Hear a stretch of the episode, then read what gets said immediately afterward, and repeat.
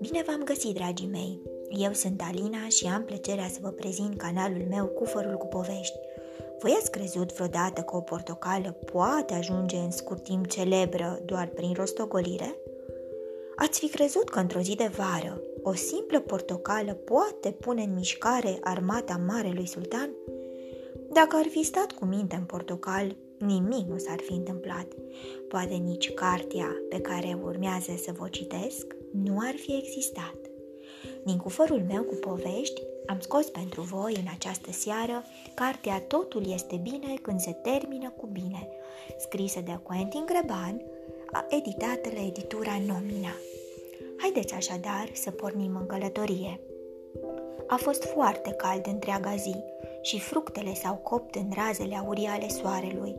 Dintre ele, o portocală zemoasă se desprinde de pe ramura sa.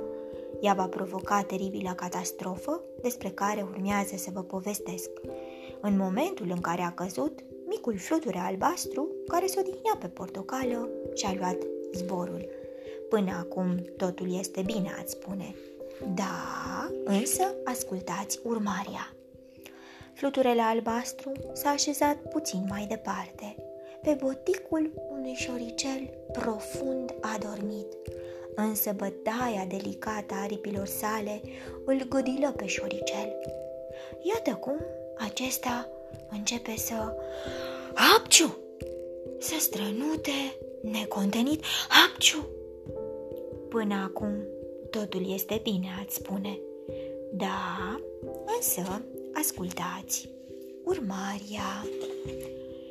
Cum nu se poate opri din strănutat, șoricelul pleacă să caute un loc unde să poată dormi fără a fi deranjat.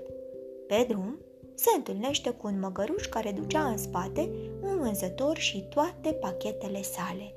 Șoricelul strănută atât de puternic, hapciu, încât măgărușul se sperie foarte tare și o lua la sănătoasa prin oraș. Bietul vânzător stă să cade la fiecare cotitură. Până acum totul este cât de cât bine, ați spune. Da, însă ascultați urmarea. Măgărușul o ia rasna și dă buzna spre o turmă de cămile. Degeaba trage vânzătorul frâiele cu toată puterea, nu reușește să-l oprească. Cămilele sunt îngrozite și încep să fugă în toate părțile. Până acum totul este mai puțin bine, ați spune. Da, însă ascultați urmarea.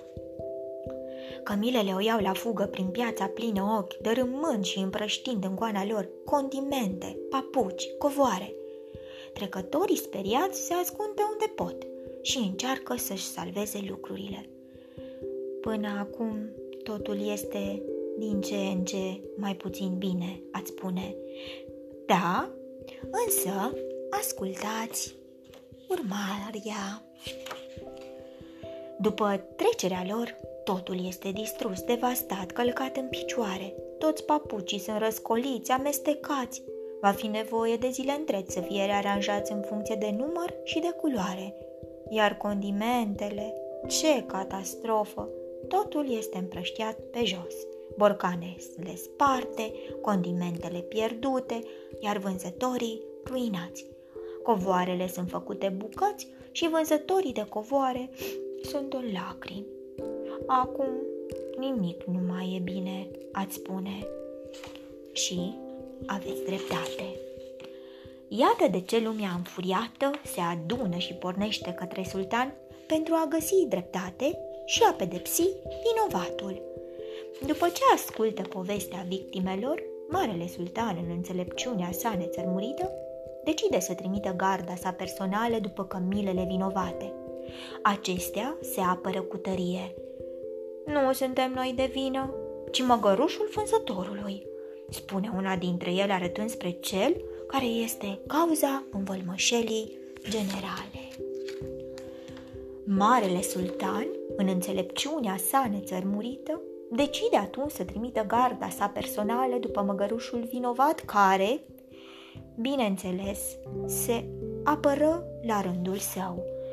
Nu sunt eu vinovat, este șoricelul, spune el arătând spre acesta care continua încă să strănute. Hapciu! După ce a stat și s-a gândit, Marele Sultan, în înțelepciunea sa nețărmurită, decide să trimită garda sa pentru a-l pedepsi pe șoricel, cel care pare a fi la originea întregii catastrofe. Dar șoricelul spuse, Nu sunt eu de vină, vinovat este fluturele albastru și arătă spre cel care i-a provocat puternicul strănut. Marele sultan în înțelepciunea sa nețărmurită, trimite după fluturele vinovat garda sa pentru a-l aduce să plătească pentru fapta comisă. Bietul fluture se pune pe strigat. Nu sunt eu vinovat, nu sunt eu vinovat, de vină este portocala, arătând spre cea care l-a forțat să-și ia zborul și să-și caute alt loc. Problema pare rezolvată. Cum acuzata nu poate să spună nimic în apărarea sa, sentința este imediat pronunțată. Portocala este declarată vinovată de întreaga catastrofă. Portocala Cearia, marele sultan, în înțelepciunea sa nețărmurită, decide atunci că va fi condamnată la stoarcere și degustare cu paiul Astfel, iată, totul se termină cu bine, veți spune. Și aveți uh, perfectă dreptate. Dragii mei, vă urez somn ușor, vise plăcute, îngerii să vă sărute. Pe curând! thank you